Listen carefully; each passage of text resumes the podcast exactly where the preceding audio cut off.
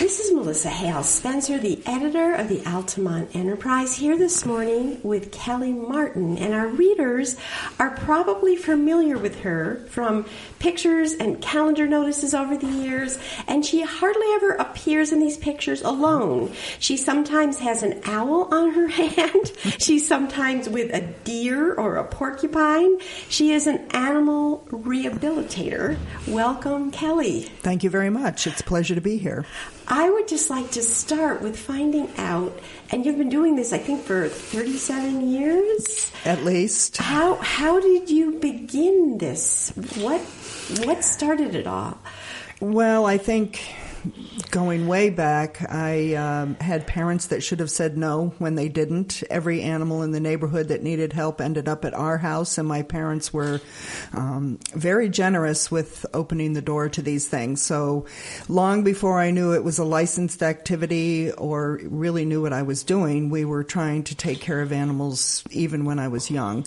In terms where, of where did you grow up? I actually grew up in Alabama. Oh my gosh! Okay. my father worked for IBM, so we did you know a little bit of traveling. But we were in Alabama for most of my uh, you know formative years. And you're in Berne now. In Berne, yes. Yeah. But was, so you were in a rural area in Alabama where animals no, were? actually, it was kind of a you know a suburb neighborhood. Yeah. But you know the most common things you might think robins and squirrels because they're in everybody's backyard. Right. But also domestic animals, you know, stray dogs, cats, all ended up at our house. And so you just had a natural way with them? You were able to. Well, we certainly had our failures because we didn't know what we were doing, especially with the wild animals. Um, but a lot of the other domestic things we just ended up, you know, keeping as, as our own pets. And uh, in terms of actually getting very involved in rehabilitation, uh, we got transferred back to New York, and I happened to find two injured opossums on the same night and didn't know what I was doing with them. And um, I was living in the Binghamton area at the time. And the zoo director at the um, Ross Park Zoo in Binghamton, I met at an event and I told him about finding these animals and what should I do. And he advised me that first of all, you needed to have a license to do this and then gave me some advice on husbandry and veterinarians to go to to, to see about dealing with the problems these animals had. And uh, he said, You know, you ought to get a license. And that sort of started me down the path of doing this officially. So the licensing is handled by the state's Department of Environmental Conservation? The Yes, it is. Um, in New York State, a license to rehabilitate wildlife allows you to take care of mammals, reptiles, and um, game birds. And just if you could walk us through the process of getting a license, how do you learn to do this, and what steps? It's a good question, and I think there is a, a bit of a a gap in the New York State licensing. We we actually were very proud for many years of our program in New York State. We kind of pioneered a lot of the. Um, licensing aspect of it, encouraging people to get education. You do have to pass a test in New York State. We were the first state to do that. The the gap is you can pass that test on paper and never have touched a wild animal. So there's no component so there's no hands-on. no hands-on component. Now in order to handle federally protected migratory birds, you do have to have a federal permit from the U.S. Fish and Wildlife Service. And do you have that as I well? do. I do. And with that permit, you, you actually have to apprentice or mentor with somebody for a certain number of hours before you can get your own permit to do birds. So we, we need to do a little catch up in New York State with that. Now, we always encourage people to apprentice or mentor with somebody or volunteer but it's not required at this point. We'd actually, um, when I say we, um, we do have a state wildlife rehabilitation organization, the New York State Wildlife Rehabilitation Council. And you were president of. I am for longer than I care to admit. um, but but we're we're not a center. We're a statewide education organization. We we have a newsletter. Um, we host a conference every year, and we bring in people from all over the country. Uh, I'm very proud of our conferences. Um, those are state of the art, and and people speakers love to come back because it's just a great venue for sharing and training and and for people to connect with other rehabilitators. Um, so through the council, you, you, can get training. There is a national organization that has a conference, so those opportunities are there. But we'd actually like to see a continuing education component required um, because also things change year to year in terms of best, you know, practices, best practices, best diets, best husbandry, you know, medical skills. Um, so we'd love to see that happen. How many members does this group have? We we seem to whatever the licensed group is, be it 1,200, 1,000, um, we, we tend to retain about a third membership. Mm-hmm. Um, I, I kind of think our best uh, delivery services to people who are beginners and intermediate. So once they they gain those skill sets and think they know it all, they tend to not, you know, maybe remain members. Mm-hmm. Um, so when you yourself went through the licensing process, you took the written test, but did you also? Well, let me just say oh, that no. I've been doing this long enough that I actually kind of got grandfathered in, grandmothered oh. in. because there wasn't uh, our the council helped DEC develop that program where the I licensing see. was a requirement. So those of us that have been doing this long enough d- didn't have to take a test. Um, so after that experience with the two, did you say opossums? Opossums. Yeah. Did they end up living those Yes, two? they did actually. I was able to release them. So how did you yourself learn when you said there was no, you were grandmothered in, there was no society then to teach you or to have seminars or to help you? How did you? I did. Again, I relied. I actually ended up working at Ross Park Zoo after I um, met the director, and he, he actually was running a wildlife rehabilitation program at the zoo at the time, and. Um, he got me involved in the state organization. He was in on the beginning of mm-hmm. it. And the zoo actually sent me to these national conferences. It was a wonderful uh, learning opportunity for me. Yeah. So the essential difference, though, between a zoo animal and what you do is your goal is to get the injured animal well again and back into Correct. the wild, yes. as opposed to yes, the we, public would um, be looking at the them. description of what we do is we take care of sick, injured, orphaned native wildlife with the goal of trying to return a healthy animal to the wild. So the idea, I would think, of all of you that are licensed is it's a way so that the public who I don't know, every year we get people calling our newspaper saying in the spring, oh, I found a little deer. Yes, and yes. I always try to say, don't try yeah. to rescue that deer. But yeah. the idea is the public can be largely ill informed and they should call a rehabilitator if they find a genuinely injured animal. Correct, and you put that very diplomatically. Not being well informed. yes, it's true. I'm, I in addition to doing the rehabilitation aspect of this, a, a, natural offshoot for some of us is to take on the public education aspect of this, and that is um, we have different licenses and permits that allows us to keep some things permanently that are unable to be returned to the wild. So they kind of become ambassadors for their species or for just as you said, public information and education.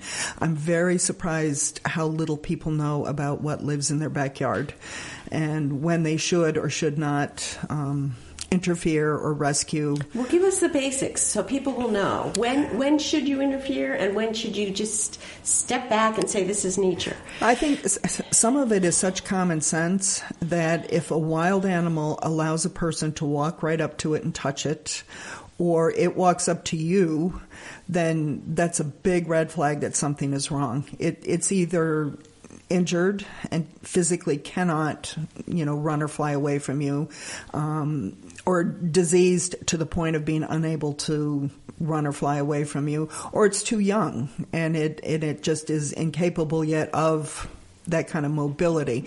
But that should be a big red flag that, that something is wrong. In the case of young animals, um, that's where people make the biggest mistake is rescuing things that don't really need to be rescued.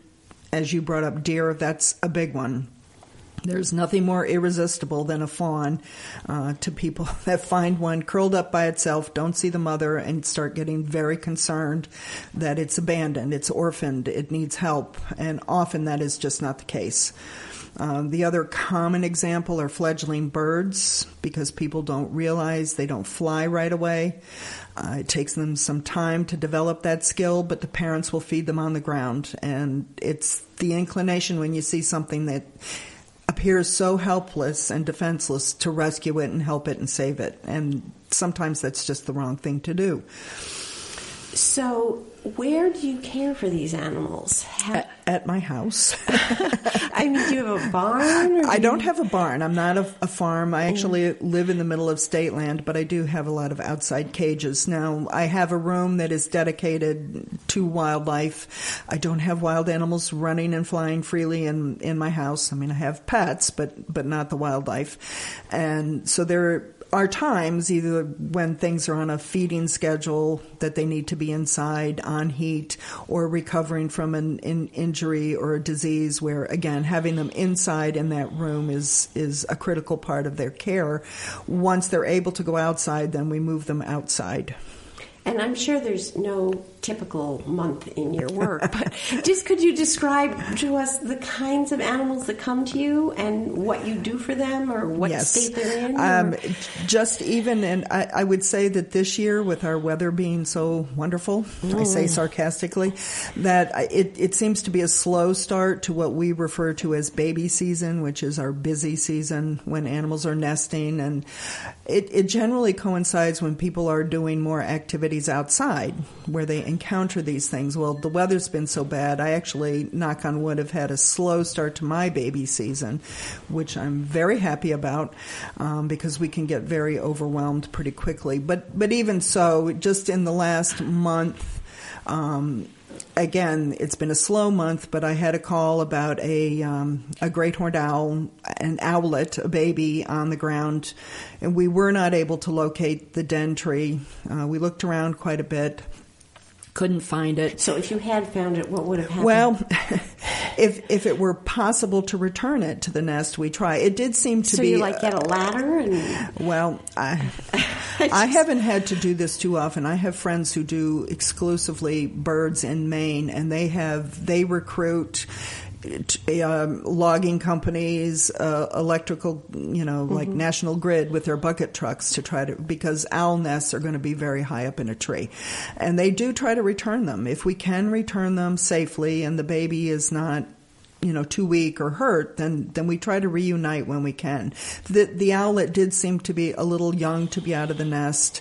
Um, it was thin, so it had not been being fed, and we just couldn't locate the tree. Now, my adult great horned owls that are my education birds um, become foster parents. In that oh, case, isn't we that nice? yeah.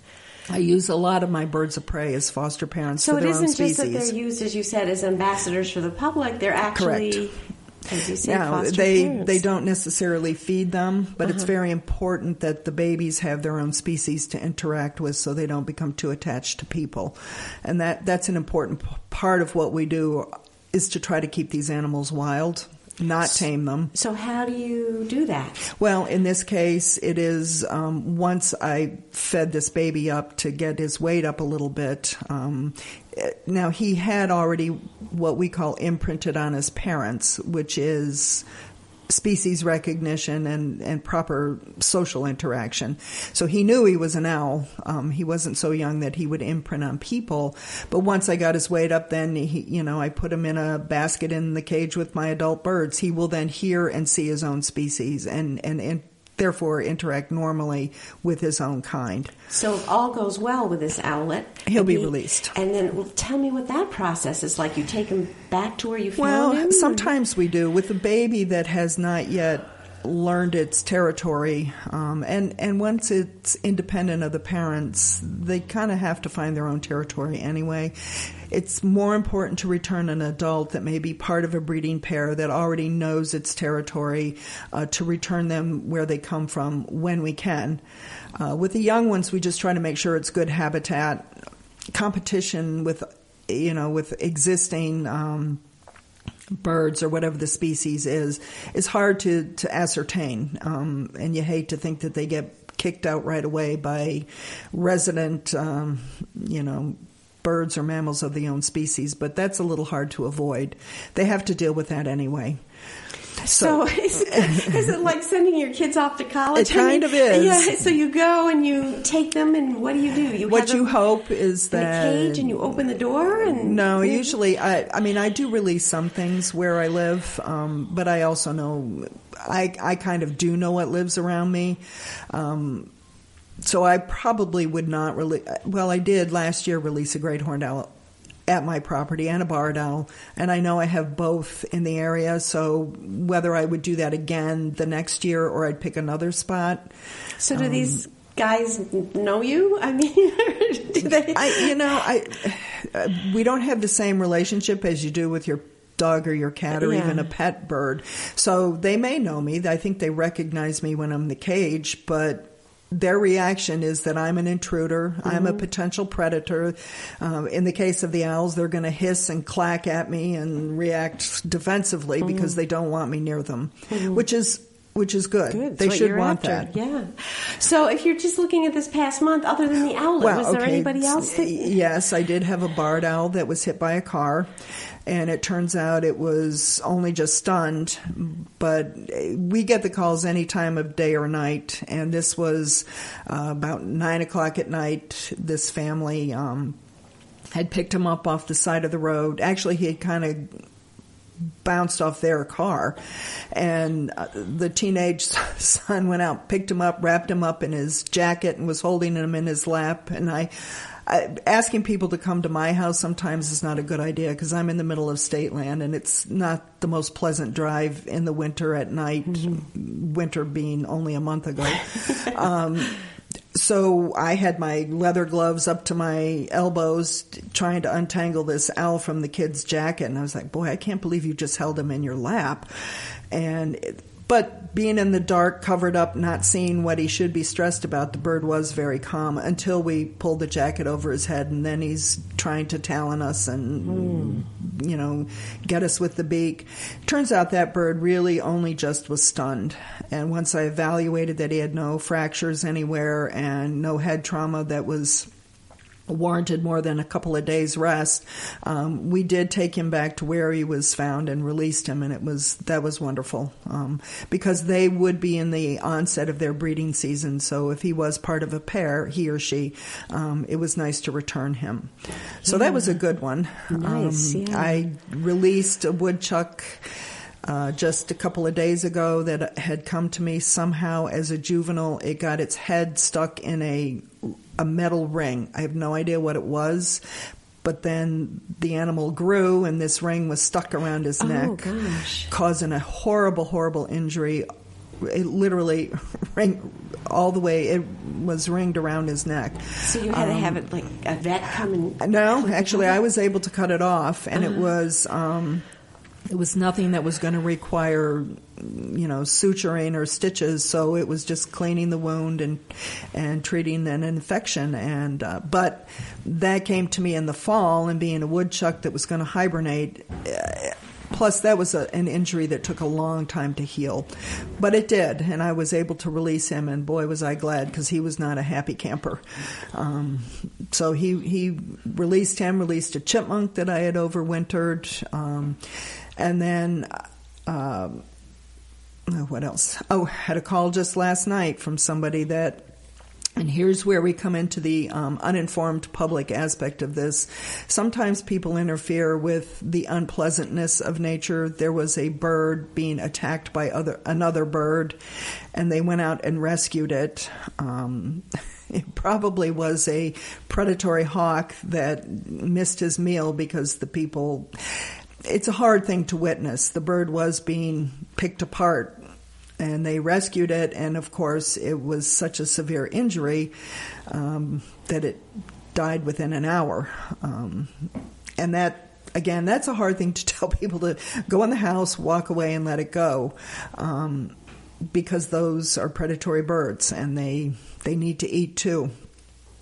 And it, it's different. Uh, we draw different ethical lines, I guess you could say. Now, had it been somebody's cat attacking that bird, I have a different opinion about that. Um, birds do an awful lot of damage to wildlife, and them in the environment is different than a naturally occurring native hawk attack or a fox or a coyote that is a natural predator in the environment.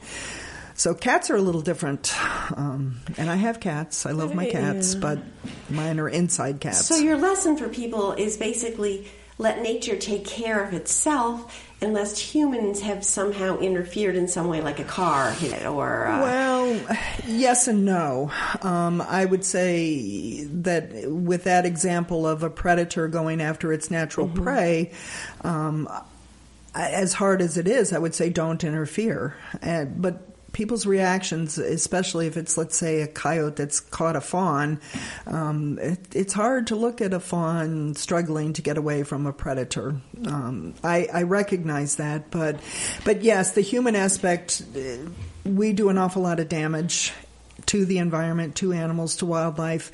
Um, some of it's very hard to avoid in terms of just general habitat loss or vehicles. Number one cause of injury we see to wildlife are vehicle collisions. And that's a tough one. Um, we all have to get places we need to go, trying to be more aware and observant to try to avoid hitting things. Uh, but a lot of the other things are either directly or indirectly related to human activities. Well, tell us a little about your ambassadors, as you call them. What, who are your animals that you keep with you, and where do you go, and what do you teach? Um, I would go uh, now. We we do it. My programs do somewhat offset my costs of rehabilitating wildlife because most rehabilitators are volunteers, mm-hmm. so most of the expenses are out of pocket. So to do a program, it's not that I wouldn't do one for free, but we do like to get you know something to pay for our time and gas money and and it goes directly back into the care of the animals so we I depends on the that. group So all yeah. these thousand or more people are doing this with no recompense, including Correct. you have to pay for food, I would Correct. assume, and you have to. Oh my goodness! Yes, okay. and a- actually, our license um, actually prohibits charging a fee for care. Mm-hmm. Now, it doesn't mean people can't say, you know, here's a donation towards the the because Mm-hmm. but we can't say a robin will, to rehabilitate a robin would cost you twenty dollars to rehabilitate an eagle would be two hundred. We can't do that. Um, I see. Have our like license actually pro- prohibits that. Well, I got you off the track. Back to the ambassadors, but that was just important, I thought, for people to realize. Um, Most of what we use are birds. The they're easier to display, restrain, and it, it's safer. You have to actually have a whole different license in order to exhibit mammals. Um, you have to have a USDA animal exhibitors license for that, which is a more involved and complicated process where they do actually have uh, caging standards. Um, someone actually comes and inspects your facilities for that. Uh, so that it's a lot easier to do birds. Um, reptiles, I do use um, turtles as well. Sometimes uh, maybe a snake occasionally. I always warn people because there's still an awful lot of phobia out there about snakes. yeah, there or just a general dislike. so it, it's easier to use the birds, and the birds of prey are easier because they're larger, easier to restrain. Using falconry techniques, actually, the leather straps on um, around the legs and tethered to a leash on your glove or on a perch. And I, I've witnessed you during these sessions, and people are just mesmerized. Um, I guess because it's so unusual to see Yes. a bird like that up close Yes. and to understand what It is a wonderful opportunity Yeah. to see them up close.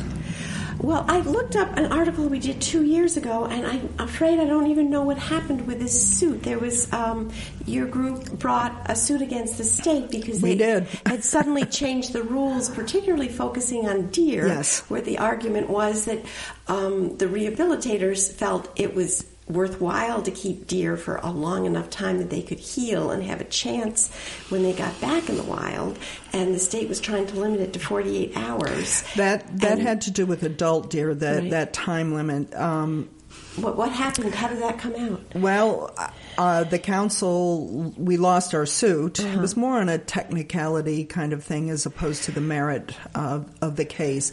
It's my understanding that DEC is reviewing these conditions, but nothing has changed yet. Um, they recognize, first of all, they didn't involve the regulated community at all, and they certainly have public hearings over anything having. And I'm not. This is not an anti-hunting statement, but anytime they're going to do anything to a hunting license, they are letting the community know. They are, you know, asking for input, evaluating how the regulated community feels about it. And um, they have a new survey system to do yes, that. Yeah. Yes, and they did not do that with us. Mm-hmm. Um, and I, I'm not sure if they're going to change it, what they're going to change. So what we remain um, are opposed to still is that 40. There's a 48 hour limit in terms of adult deer that are injured. Um, if they are, they either have to be euthanized or released within 48 hours. Now, I can say that honestly, there aren't too many rehabilitators that feel that they can handle adult deer, but those that do, 48 hours is just, it's inhumane. Uh, I don't think an animal with head trauma you can expect, if it's severe, that it you know, you don't want to release it when it's still stumbling around and, and uncoordinated and, you know, that that's just it's just not right. Um, and to then turn your back on something that you could potentially help and say I can't help it because I don't have enough time allowed to mm-hmm. do it is just not right. Um, so the, I mean, the other, there are a couple of other objections we have. Uh, one is they, and I don't know how they expect us to deal with this. Bear cubs, there's a weight limit. You, we're not supposed to rehabilitate any cub over 25 pounds. I'm not sure how you evaluate the weight of an animal on the side of the road, you know, next to its dead mother, not to be graphic about it, but um, and what do you expect the public to do if they see a cub and a dead mother? Um, and we have to say we can't take it because it's 26 pounds, uh, which we really couldn't tell until we got it back and it weighed it anyway. Mm-hmm. So we object to that. And then the time limit, yes, on, on when they want us to release fawns. There are some rehabilitators who release in the fall and most of those are ones that can just open a pen and let them wander and they can kind of come and go until they get with the program. Some people do like to overwinter them and release them in the spring when they've had a little bit more time to mature. And if you look at the population dynamics of what you see through the winter, it's primarily the ones that are herded up are the does with the fawns of the previous year. So it's it's not an unnatural thing for them to hang with excuse me, hang with a mother throughout the winter until spring. Um, so we, we object to that. So this is still in flux, and it it is, and um, I'm hoping they're going to relax that. I heard that they were going to. I know they had some meetings about it, but as of yet, license conditions have not changed. So we still have to, you know, we can't violate the license conditions, so we're still kind of stuck with it. Hmm, it must be difficult. It is. so our time went too fast, but do you have any parting thoughts that you'd like people to know either about yourself? We didn't get too much into how this affects you personally, which would interest me if it's hard to get, you know, release these animals. Sometimes it for. is. Yeah, or did you have any favorite um, oh, I have a couple of favorites, and I, I, currently have a favorite that depending on how you look at it, you may not view it as a rehabilitation success. Um, I have a bobcat that I raised, and in the 35 plus years I've been doing this, I never had a bobcat until two summers ago, and I got two. The first one I got in was. Um, his eyes were just beginning to open. So he was right at about three weeks old. Mother had been hit by a car, and um, so when you get one in that young, your feeding schedule is like a bottle every three hours oh or gosh, so. It's like having a baby. Yes, it night. totally is. and and then when the eyes fully open and he gets visual focus, it it's people that he sees. Back to your other question about. Uh, but um, wait, wait, I want to hear the bobcat. I, will finish, but okay. but one thing we try to do is to avoid them getting used to people. Is Right. if we have a single orphan, we try to find another orphan of the same species. So rehabilitators are always sharing orphans to make sure that these animals have their own kind. Anyway, I, he, I had him about a month. And then I got a call about a second bobcat. But that one, because of the timing in the season, was a month older when I got it. So he came snarly, hissing, growling, don't come near me. Totally a normal bobcat attitude. And I thought, great, you know, once I'm sure he's healthy and won't expose my other one to any, you know, diseases or parasites, I'll put them together and, and mine will have another bobcat buddy. Well, that month that the original one spent with people just being cared for in a natural you know, bottle feeding schedule and cleaning and that sort of thing. Um, he was happy to be housed with the other one, and they did play, and they weren't aggressive to each other.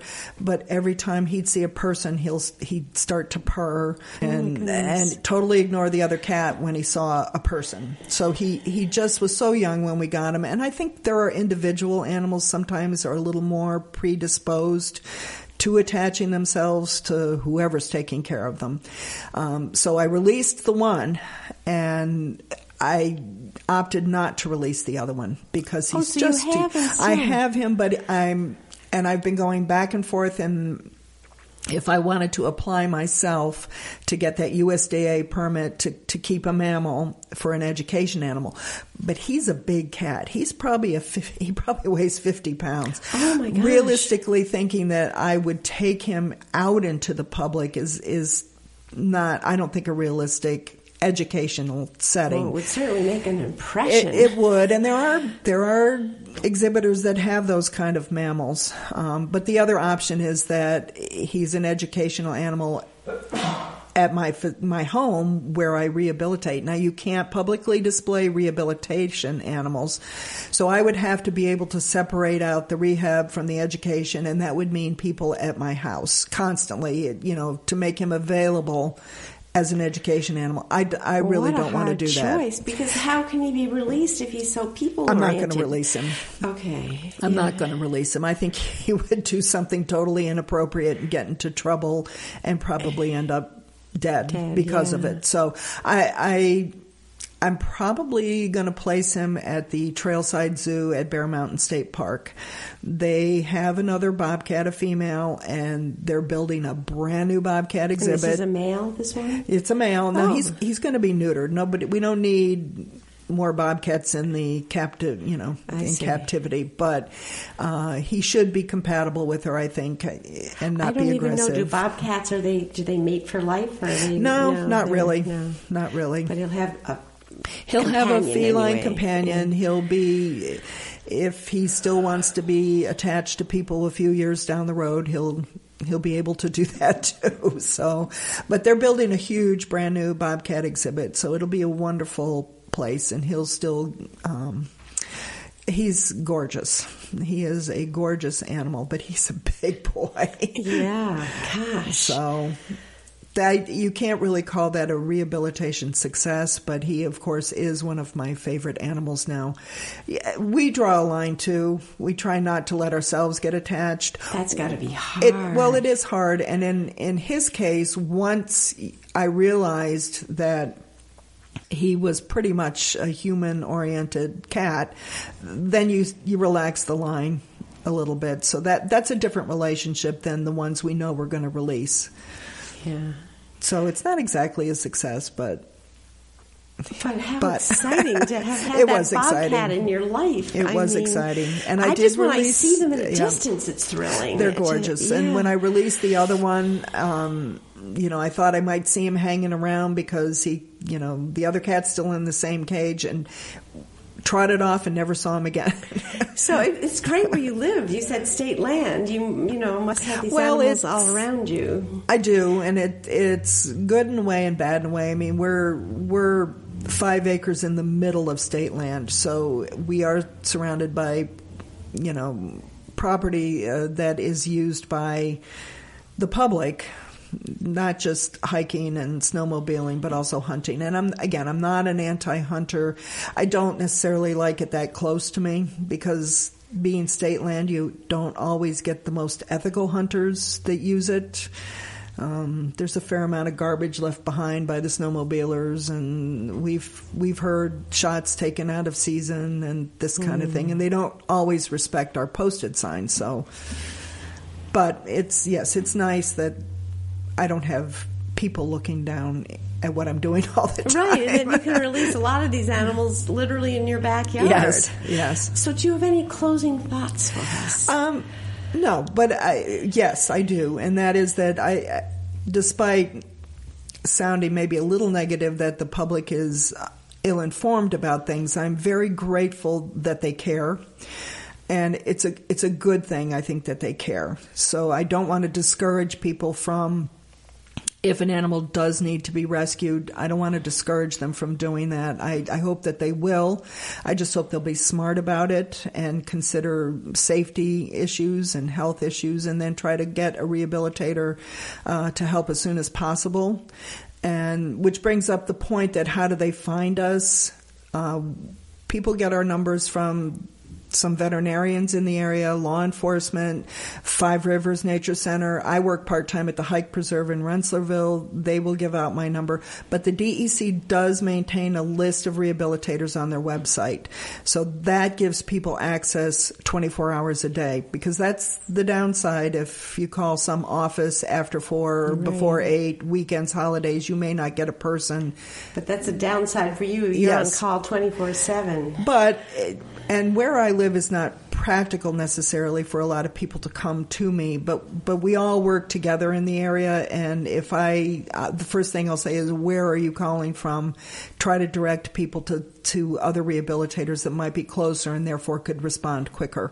But but I am heartened that people do care and that they do have compassion for for wildlife, um, because I think once they care about that individual animal, we can kind of maybe get them to care a little bit about the bigger picture, in terms of how we do impact wildlife um, just through our actions.